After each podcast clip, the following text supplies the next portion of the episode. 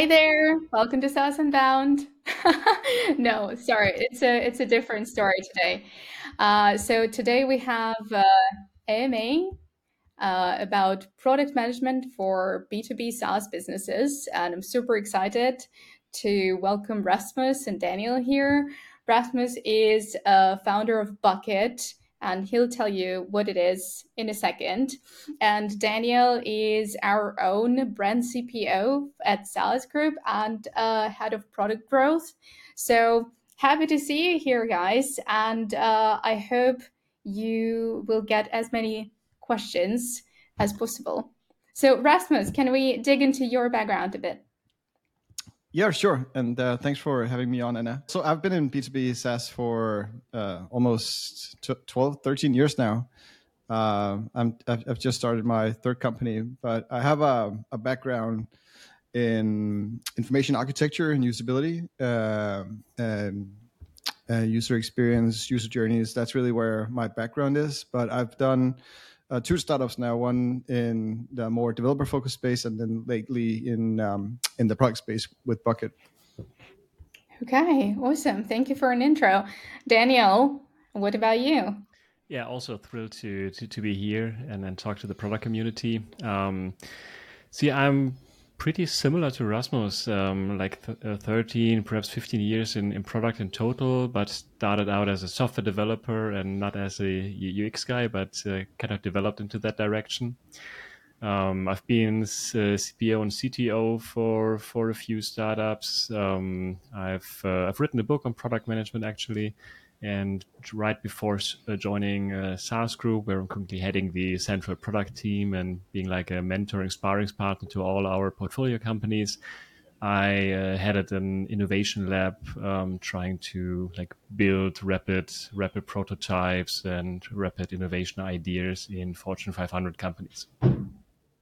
Oh wow, that's uh, that's super impressive. Like it said in the description, you know, these guys uh, together have over two decades of experience, mm-hmm. something like this. So it's super exciting to to have you here. And uh, I have a few questions already uh, from some of the people that couldn't make it today. And um, the first one I think is um, is probably the most important one uh, how to ensure business success on top of a great user experience. And this is something we talk about all the time on the podcast.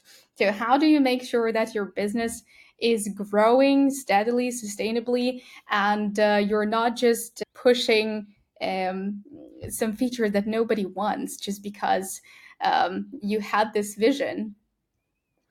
So, Rasmus, what, what do you think? what what's your um, trick here? Yeah, well, I think uh, in the past decade or so, I think the bar on user experience has really uh, gotten very high. I think a lot of products, um, they definitely do need to think a lot about the user experience now, where uh, a decade ago or so, it might not have been so important. The key features of your product back then were the were the key to your success. If they were solving the customer problems, then you would be probably in a good position. But I think these days it's very different, right? Um, Slack chat versus HipChat, I think, is a good example. Basically on par when it comes to features, but one had just a totally different brand persona and a different UX experience, right? And they just totally blew them out of the water. That's Slack versus HipChat. Um, so I think there is a lot of uh, similar examples over the past um, decade or so. So UX has definitely climbed as the bar has just risen over the past decade. Okay. Daniel, what do you think? Yeah, completely agree with that. And, um, you know, if you're going strictly by the book, then I would say, um, like the user experience should encompass everything the, the user sees in your company and the value that, that you're providing. So a really amazing user experience will always lead to some kind of business success. Um, but I think you need to be aware of your business metrics as well and see like what parts of your your overall user journey you're doing good and you're doing not so good right now. So let me give you an example.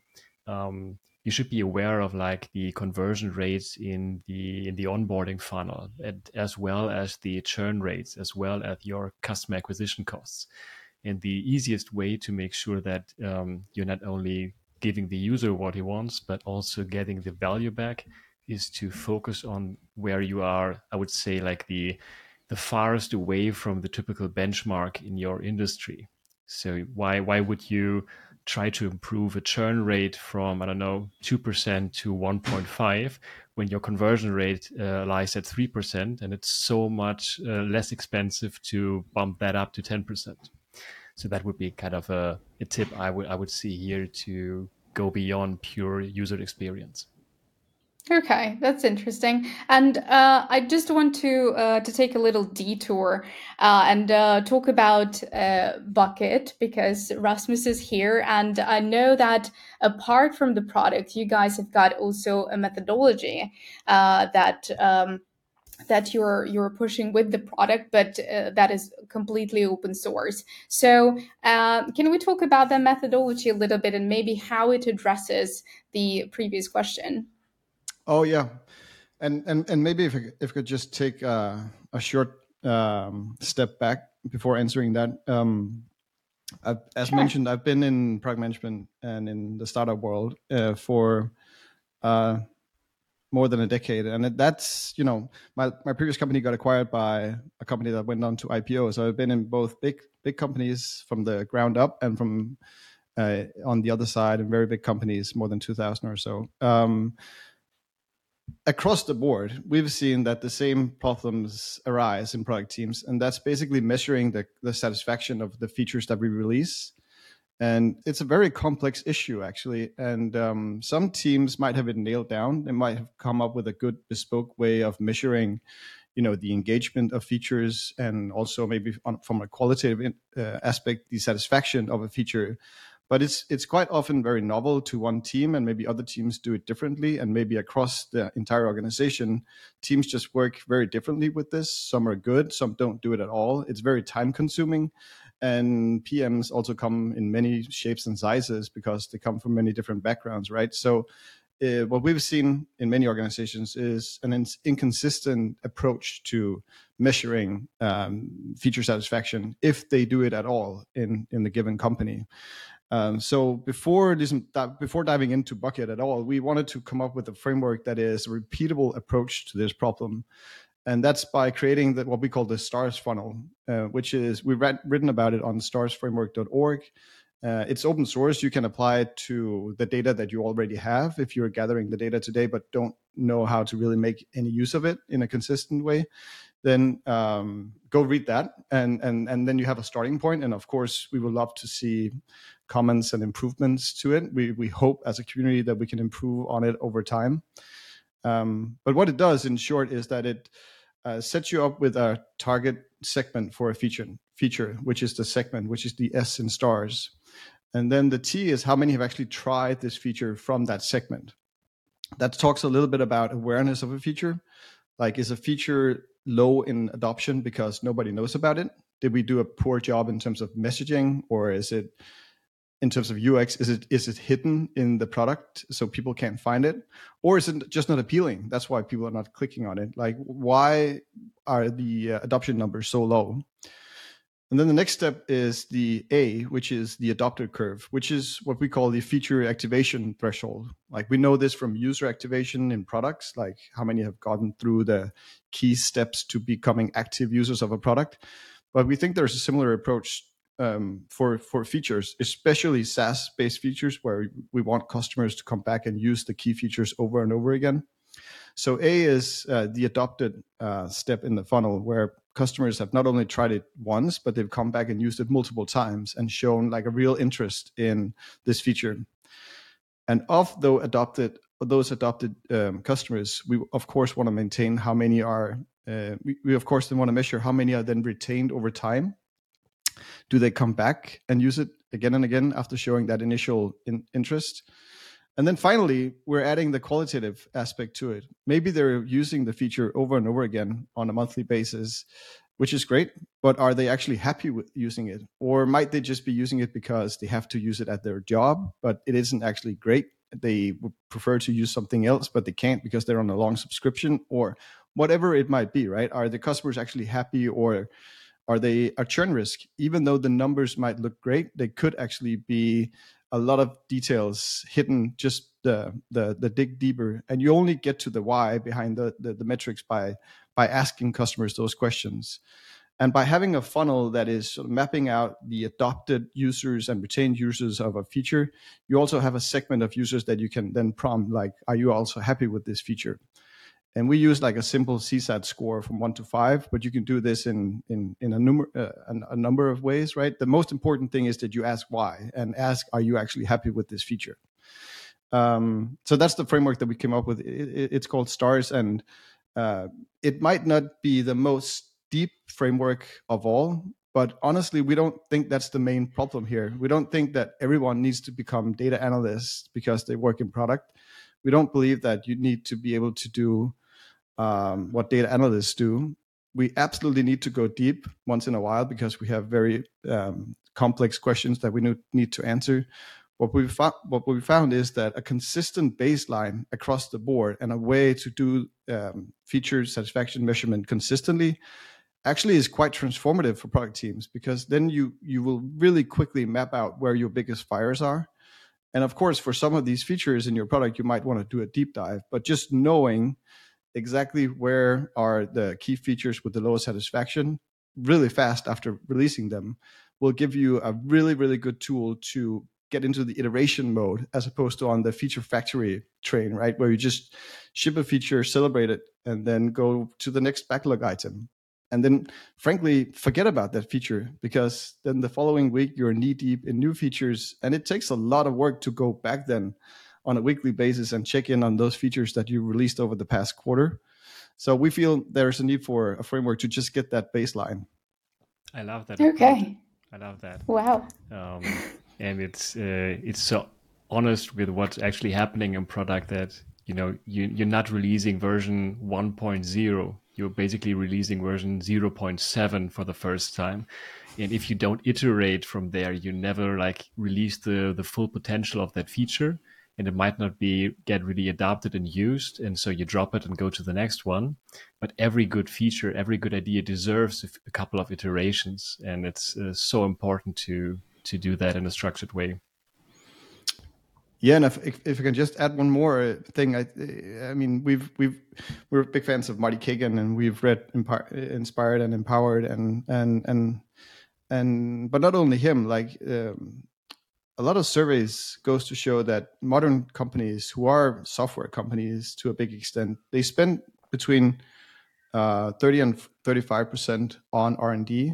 That means product engineers, designers. It's a very high cost center for the business. And then the Marty Cagan reference is that uh, more than 50% of all features simply fail. And, and that's, of course, because there are bets on how to solve a certain customer problem. It doesn't mean that the feature shouldn't exist at all. It's just the, the, the scoping or the design or the implementation of the feature doesn't hit home. And if you make that calculation, you can say 35% cost center, more than 50% of features fail. That's more than 17% of your total cost. Uh, sorry, the resources that are just wasted, you know? So really being able to iterate and get into that groove, I think can be so transformative. And as I said before, sometimes you need to, to dig deep, but we also see a lot of customers signing up using the stars framework and and and really quickly just go like oh okay we need to not work on these backlog items and fix these fix, fix these fires over here that we didn't know that we have. Okay, makes total sense. And uh, you know, I just gotta say, uh, this is probably the best product explanation that I've I've uh, seen. Uh, it's not vague at all, and it, it kind of I'm I'm not nowhere near product management, but I kind of wanted to to try it. That's awesome. Thanks. So, Thank you, Rasmus. Uh, okay, so uh, Daniel, what do you think uh, about um, trying the features and just mapping which features work and and don't work, or um, making bets on which feature would be the best? So, how to make these bets so that you know you don't lose? Yeah, that's uh, I would say that's the big question of product management. Uh, that's like the the holy grail or why we exist in the first place. Um, and I, I think the the the second part of that equation is actually iterating on the feature, being in touch with your customer base. Uh, you can, I don't know, you watch the the metrics, the tracking. You can watch Hotjar recordings of the user interaction. You get in touch with uh, specific users and and watch them use it. You look for uh, bug reports and feature requests around that area and and things like that. And that's super super important to get that right. The other one is actually deciding beforehand what are things that we that we think of in terms of bets or that we want to place uh, place a bet on, and um, I think this comes this comes down to being on the one side very driven by specific opportunities or, or looking at um, at your product uh, strategically? So where do you want to go? Um, what is our main hypothesis of what we're trying to solve and how we're trying to solve this? And then trying to um, to ideate solutions and specific opportunities that that fit that bill.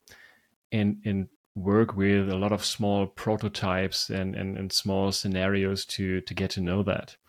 And you know, if if we have the time, I think the um, one of my my uh, favorite examples around this is when in the in the 80s, I think it was in the 80s when uh, IBM tried to figure out if um, uh, speech to text translation uh, was a thing that that worked and we were decades decades away of a technology that could actually do it. Right now we're there but but back then it, it wasn't even possible.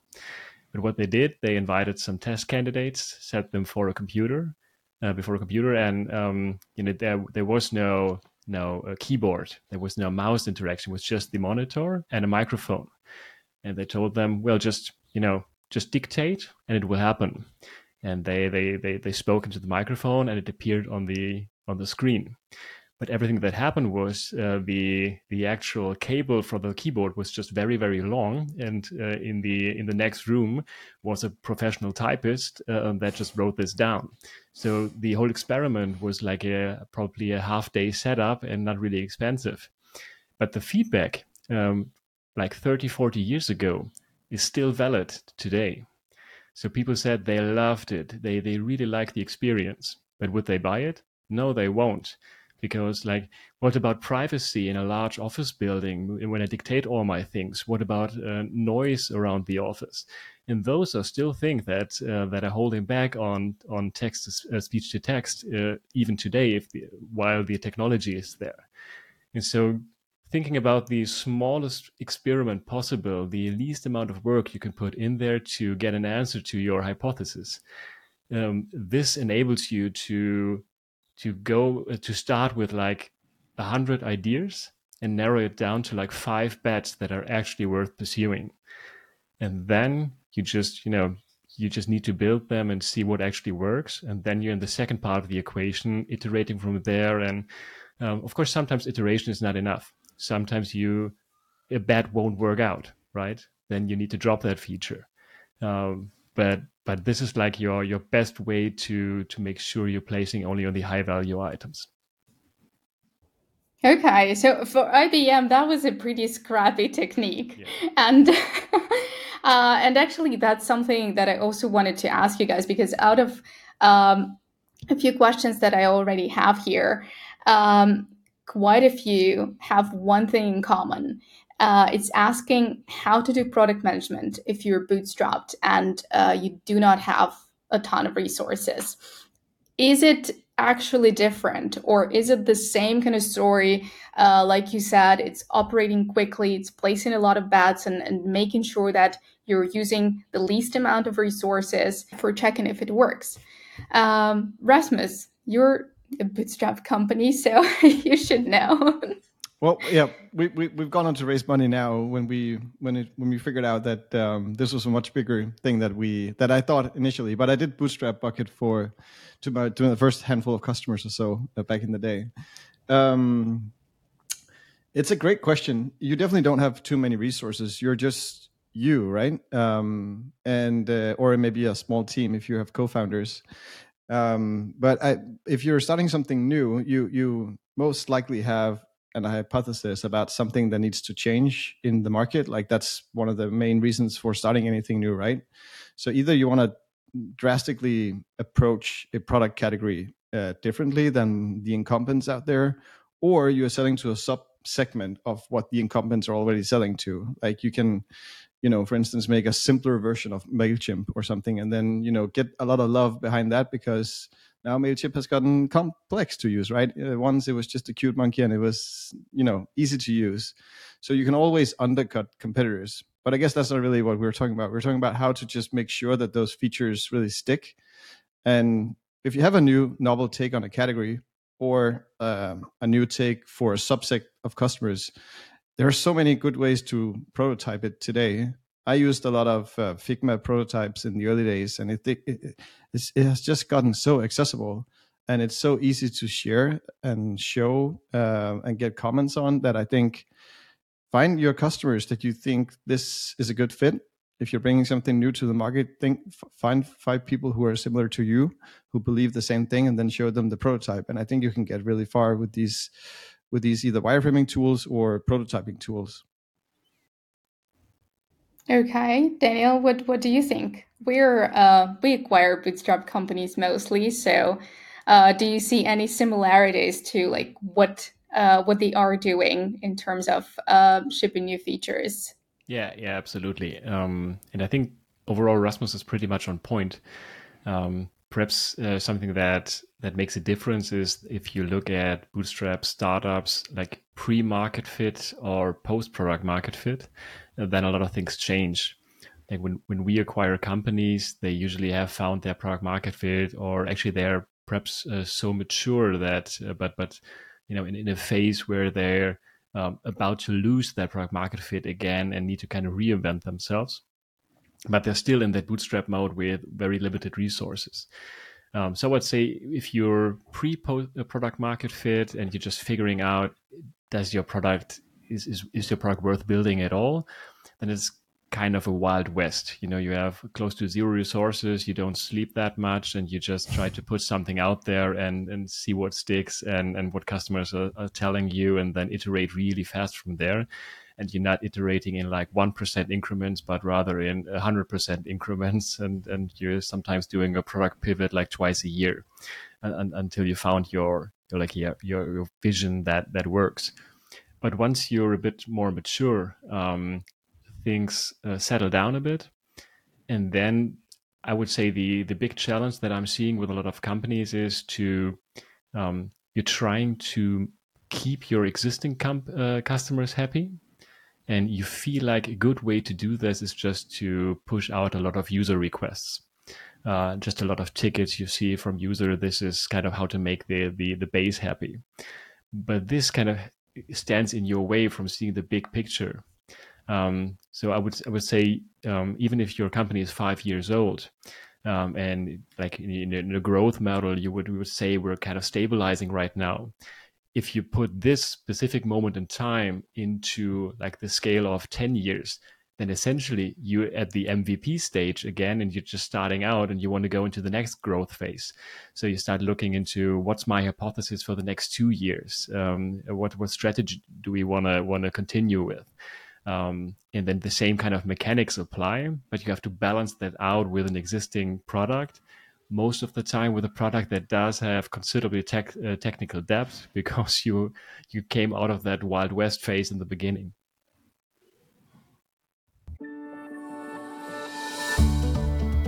Looking for new ways to find customers for your SaaS business? Consider adding an affiliate or customer referral program. Rewardful is the easiest affiliate tracking platform to set up, manage, and scale for SaaS companies. Log your customer acquisition cost and only pay based on results. Integrate Rewardful with your Stripe or Paddle account and set up your affiliate campaigns in minutes. Rewardful automatically tracks referrals, calculates commissions, handles upgrades and downgrades all seamlessly in the background, whether you sell one off purchases or recurring subscriptions. Companies like Podia, Copy.ai, Baremetrics, Synthesia, and many, many more are already using Rewardful to add that sweet, sweet MRR to their businesses. Sign up now at rewardful.com for a free 14 day trial and turn your biggest fans into your best marketers. Okay. All right. Well, thank you. I, I think it's it's very relevant for for so many companies, and it's great that you mentioned um, the market and the market expectations and the market trends. So uh, again, one of the questions is uh, how to keep in touch with the market and align with the user expectations. So um, just taking the latest AI situation, market screams AI you know, and uh, everyone kind of rushed into building something in the space. Uh, but I can also see a lot of companies not go into this. So how to balance this and why, you know, one companies choose to to build something right away, and some companies still uh, try to look at like what what's going to happen. Let's start with you. Yeah. Uh, well, I think Daniel had a good point before in terms of um, you know post product market fit where you maybe need to reevaluate like uh, you've been serving different types of customers and and uh, now you need to decide which matters which way are we going and i think this is sort of um, relevant here as well like there are so many trends so many things that are going on in the market and you can get very very per- perplexed if you try to just be on twitter or wherever it, any given day, right? There is so much new stuff coming out every single day. And if you pay too much atten- attention to that, I'm worried that you'll just run in circles. So I really, really prefer um, product managers who can say no. That's not what we're doing right now. We decided two months ago that this is the direction that we think is the most important one for our company. This is where we see the most upside over time. This is where we see a gap in the market.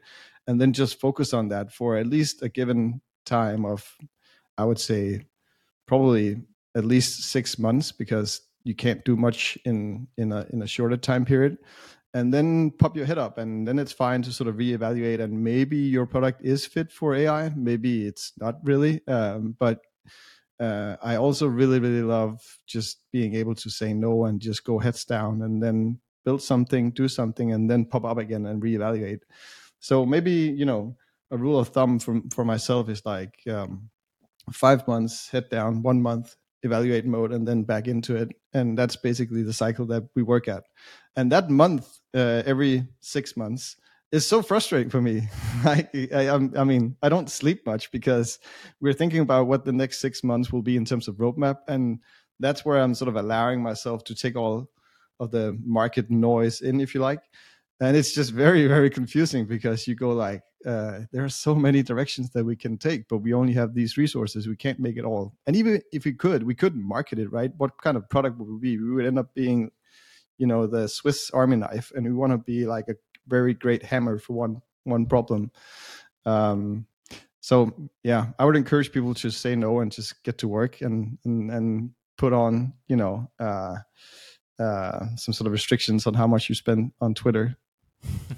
Oh yes. Twitter is Twitter is not good.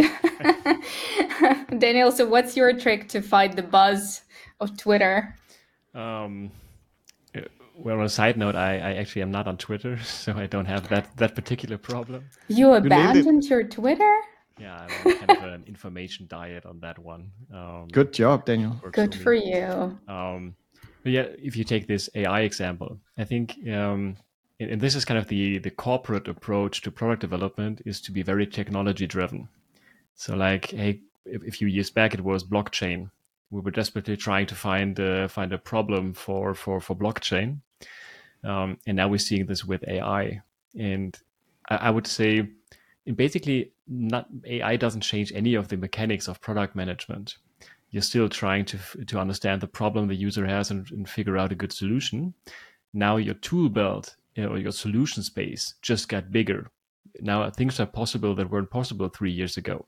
So while evaluating your your your problem space and then going into finding a solution, you just have more options, and and you should re reevaluate the solution that you currently have and see if AI might be a better fit. But it's still problem driven and customer driven. It's not technology driven. And the other thing is that I'm seeing that a lot of companies don't understand what AI brings to the table for them. Because they, they think it's like this magic bullet that will solve all their problems. but the the technology actually is, is kind of a commodity. So for very very few companies, they they get like a competitive advantage through through better models or or, or better technology. They kind of all use the same stuff. Of course, some some some uh, some others, but but for most companies, that's the case. So I would say if you don't have like a, a big set of data, then you don't create a competitive advantage out of AI but on the other hand, if you're not um, going that route, or at least like, trying to salvage what's what's available right now, then you might be left behind. So it won't get you in front of the competition, but you can very easily be left behind. Okay, and uh, on that note, since we already touched upon AI, you know, we always talk about AI for marketing, for content, AI for product management, yes or no? oh, we're done.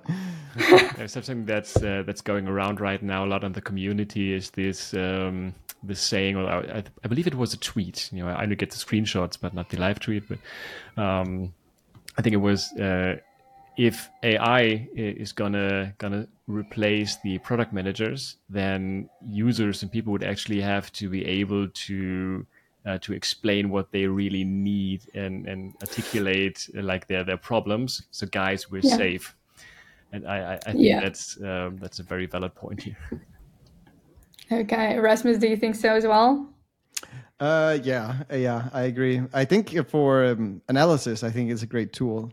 Um, you know, it's replacing Google in many ways, right? And um, and it's great for just doing really quick research on competitors uh, or on your market or whatever you need to sort of influence your roadmap decision or whatever you're doing as a product manager. I think it's a good re- re- research tool, but I hope it's not completely gonna gonna replace us.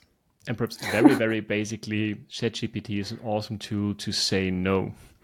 So whenever you need to write that message to tell a stakeholder, a team member, a customer that this feature won't be built, ChatGPT comes up with amazing templates and amazing text to actually send that email. So um, that's a godsend.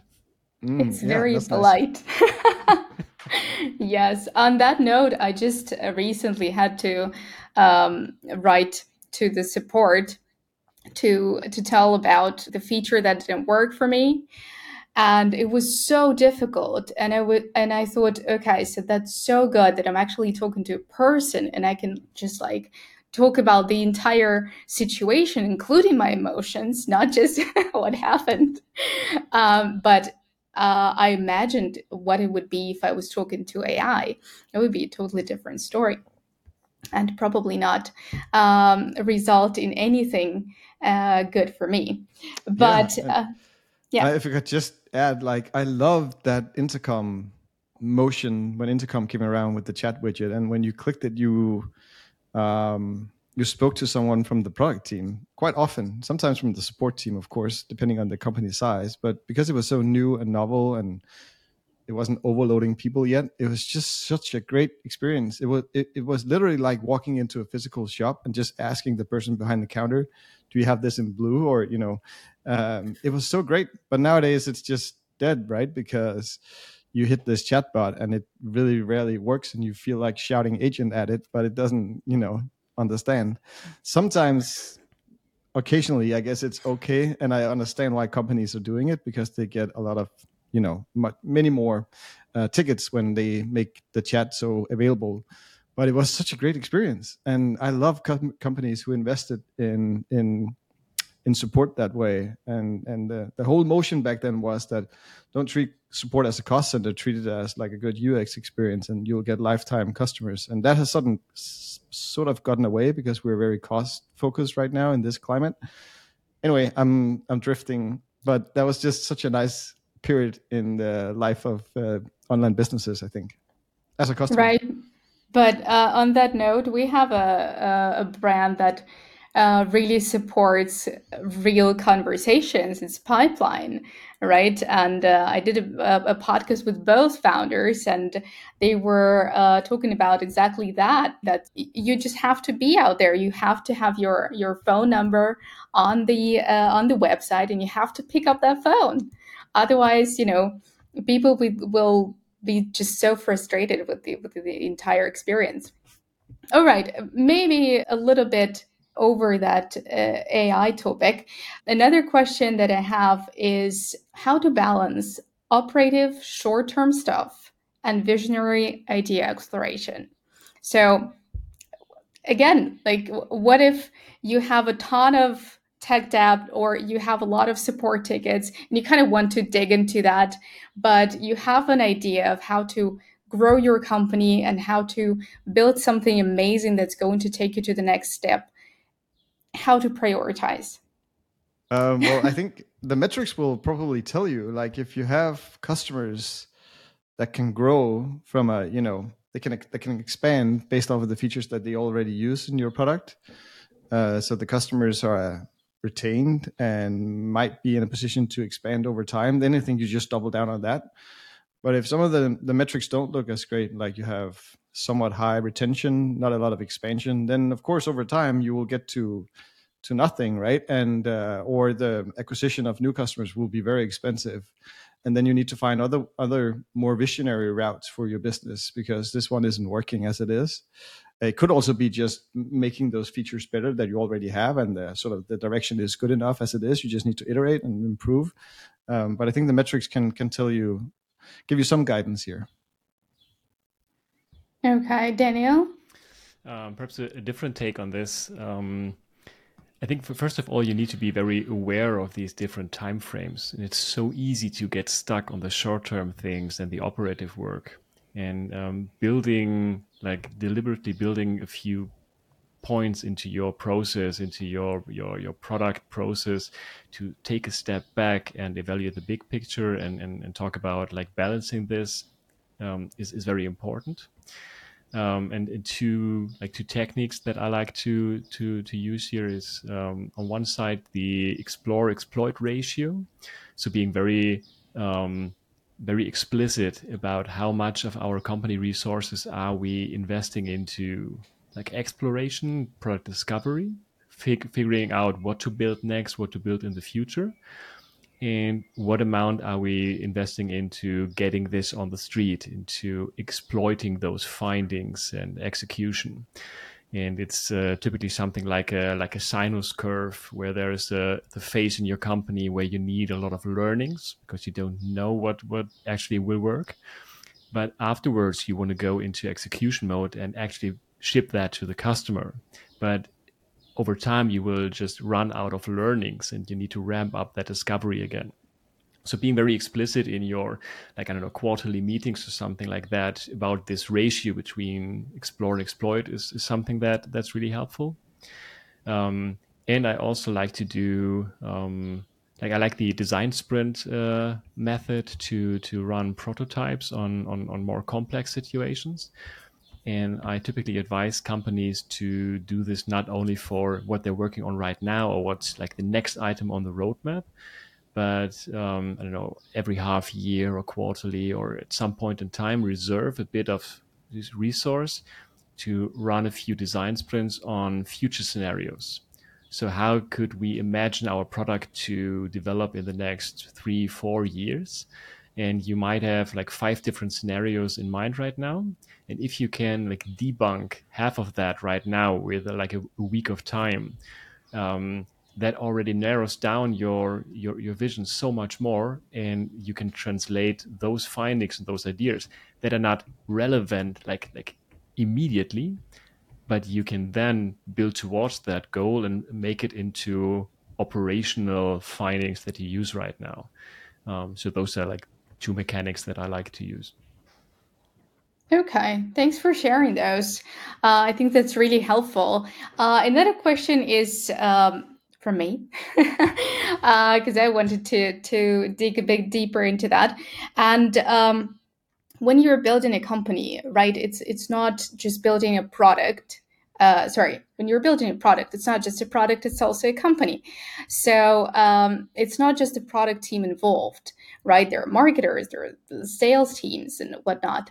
Uh, so, how to make sure that all of them are aligned. So, your sales team says that your customers like this feature, but you don't you you had a different idea for it. You wanted to develop it further or scratch it altogether. Your marketing team says that you know ai is the next big thing but you don't want to go there. So how to make sure that all of your teams are aligned for for the goal? Rasmus. Um so bucket isn't so big that we have so many functions well we do but we're still a small team of 10 but uh, i still find it interesting already at this point. But of course, as mentioned before, I've also worked in a very large large organization recently where we had to do a lot of stakeholder management and enablement and you know gather feedback from all different functions be it marketing sales or support um, but again i think having having a clear direction in mind and uh, something that you believe in is really is really really super powerful and also effective in terms of just squashing those constant conversations.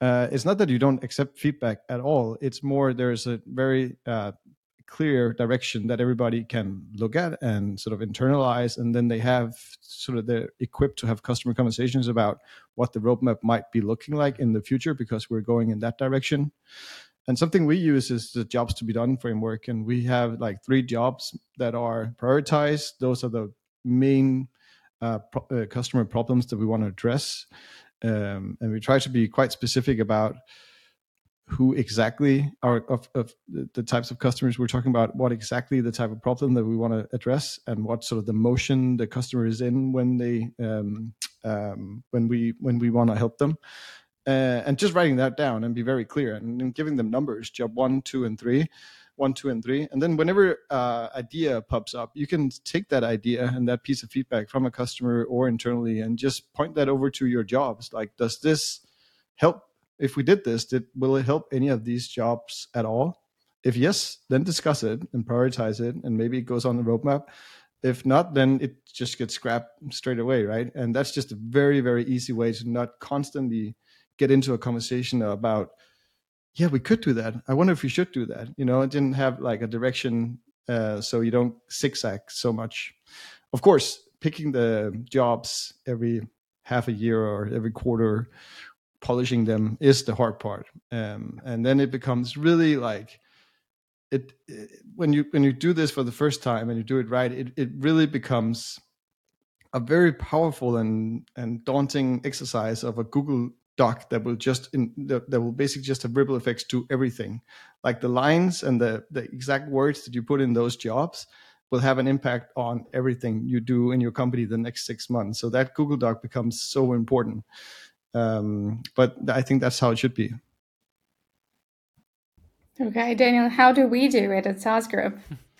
Um, pretty similar actually so I, I, I really love that. Um, also, a big fan of jobs to be done, and um, I, I, like your approach there. Um, I think whether you use like jobs to be done or anything else, um, it's about being very transparent with everyone and being very explicit. So the thing is that um, having a vision and, and having a strategy in place, um, this needs to mean something. It needs to be actionable. So the the worst kind of strategy is something where you you know sat down in the leadership team for a week and had workshops, and then you you, you write something, and it gets printed on the coffee mugs, and and that's about it.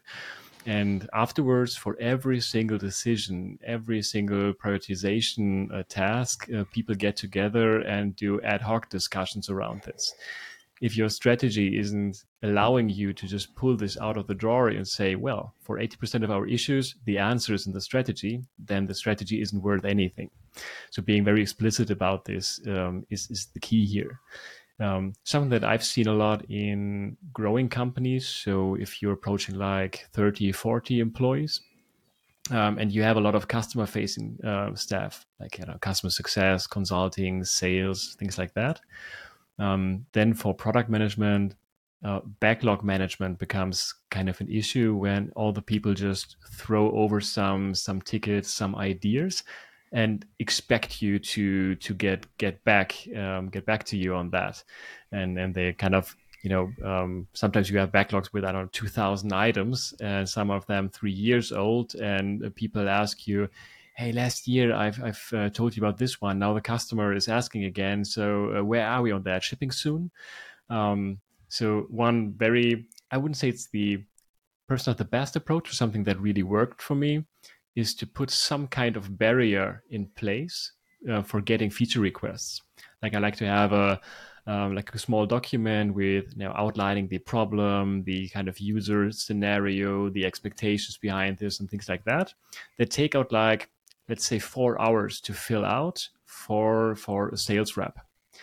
And if the idea that they're having or their, their, their that customer pitch to them isn't worth investing four hours of their time to to get this to in, into the backlog, it probably isn't worth four months developing that feature. Um, so creating uh, some kind of barrier, but that's also useful in terms of you know thinking about the the feature and the problem and getting some some some data in, into the process. Um, really really helped uh, helped in a lot of teams um, bring this mass of tickets down to only the relevant ones um, and also people started to understand what product managers actually do and that if they don't write that document then the pm has to write that but not only for that single idea but for a hundred different ideas um, so that that helps in the communication as well i think okay. that's great i, I love yeah. that sending over slack messages or receiving DMs yeah. from all around the company is just so cheap, right? And um, you're on the hook for all if you want to be a nice guy and reply. Uh, and and yeah, that's just very time consuming and not very impactful. So yeah, I love that. I that, I love that approach. Okay, and I loved your cruel but awesome four-hour job.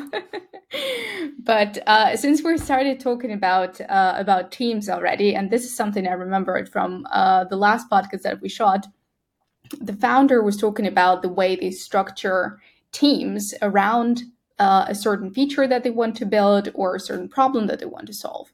And uh, what he was saying was that uh, usually you have marketing department, and sales department, and product management, and the, each department kind of just does their own thing. And then they just pass it on and pass it on and pass it on. Uh, and what they do instead is they um, they create uh, this feature department or that problem department where uh, around this feature they have a marketer and a salesperson and a product manager whatnot. So what do you think is the best way to structure work around a problem that you're trying to solve? And is there maybe a third uh, way which is even better? Rasmus how do you do it? Yeah. No i i really like that approach of getting most functions involved with a feature very early on. It's often so hard to do in practice because people are so busy taking features from from A to B, depending on where they are in the whole motion, right? But we are really modern companies, uh, teams of that work in the scope of features. Some some design them, some implement them, some market them, some support them. But then we have like our fixed time frame with that feature, and bringing people out of that and then onto a new thing is often very very hard. But i do think it's very powerful. And um, a good example is just a salesperson walking into such a you know a meeting saying like how do we sell this? This is very complicated or this requires all of this context to even get the value of x right? Can't we make sure that our customers even grasp all the great tech or whatever it might be that is behind this uh, and sometimes it's not hard. Sometimes it's very hard, and just making sure that you get that conversation early on, I think, is super important.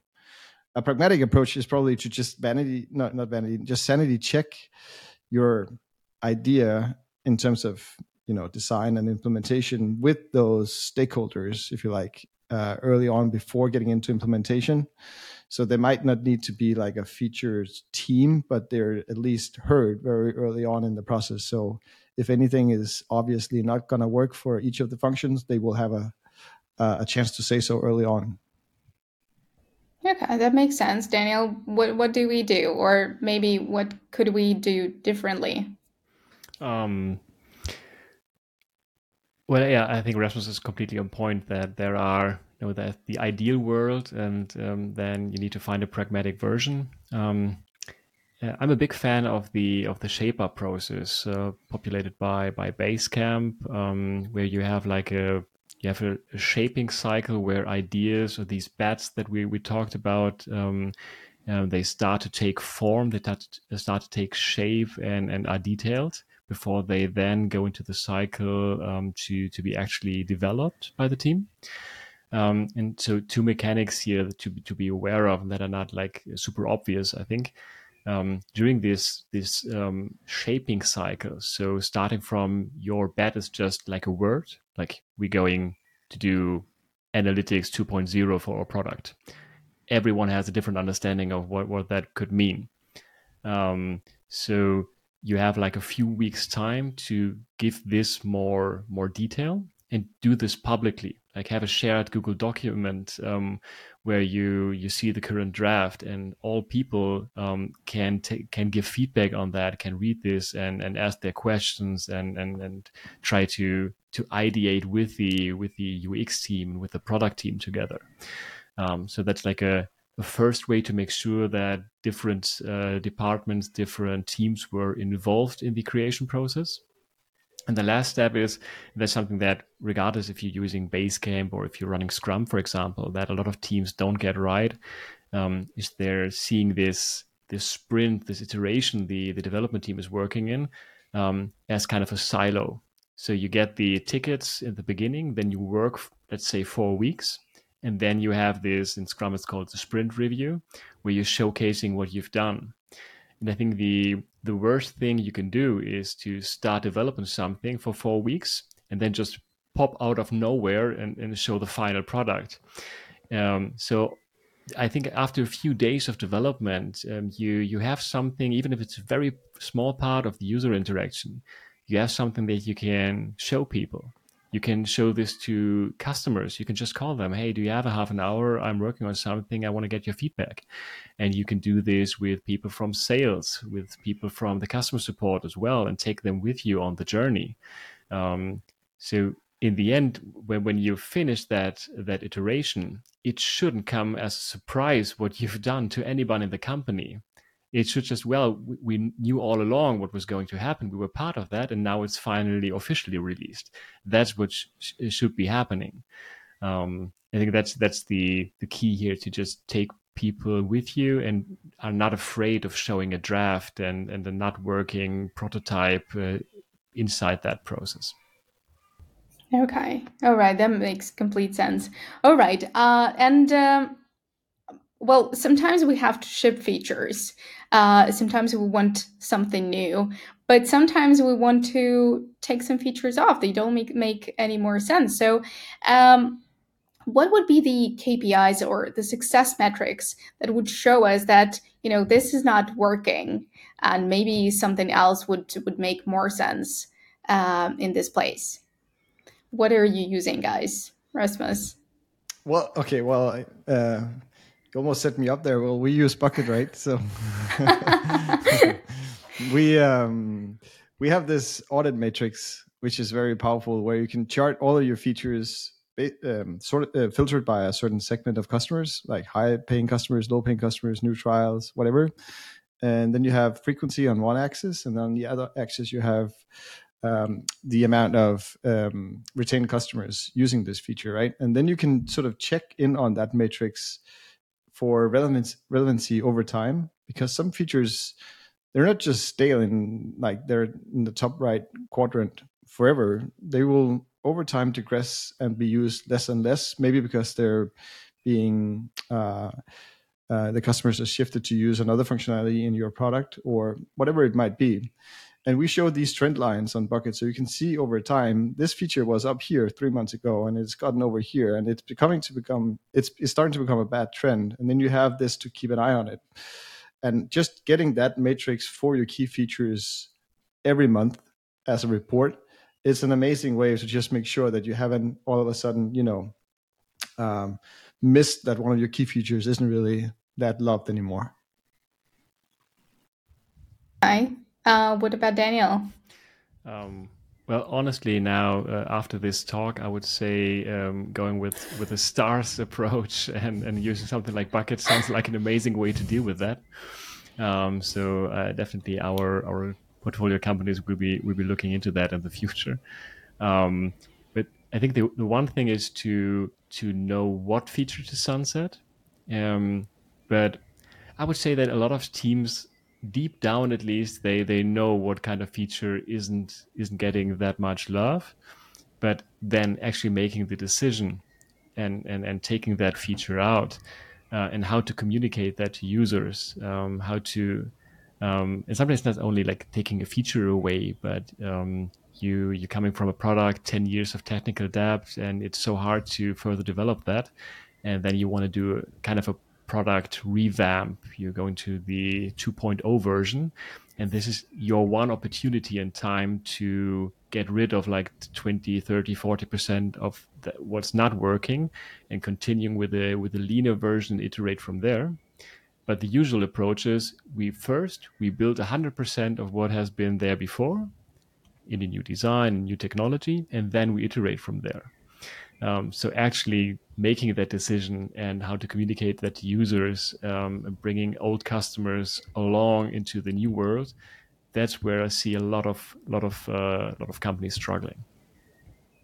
Okay. All right. Well, uh, just like I expected, uh, we're almost an hour here, and we started getting more questions, uh, as always. So, um, a new question is How do you approach customers to ask for their feedback in general?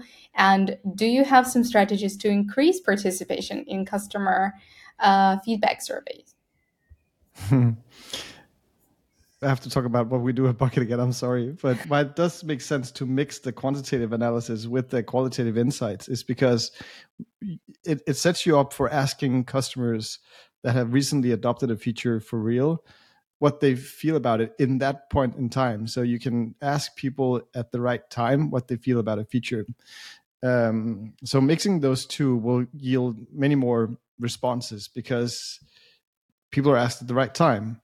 Whereas if as a PM, if you're just reaching out to some of your biggest customers or, you know, some ambassadors in various organizations of your product and ask them about feature A, B, and C, they might not have used them. Maybe somebody else on the team is using them. But here you can ask the ones who are actually sitting with the features right now and then pop up that question at the right time. What do you actually feel feel about this?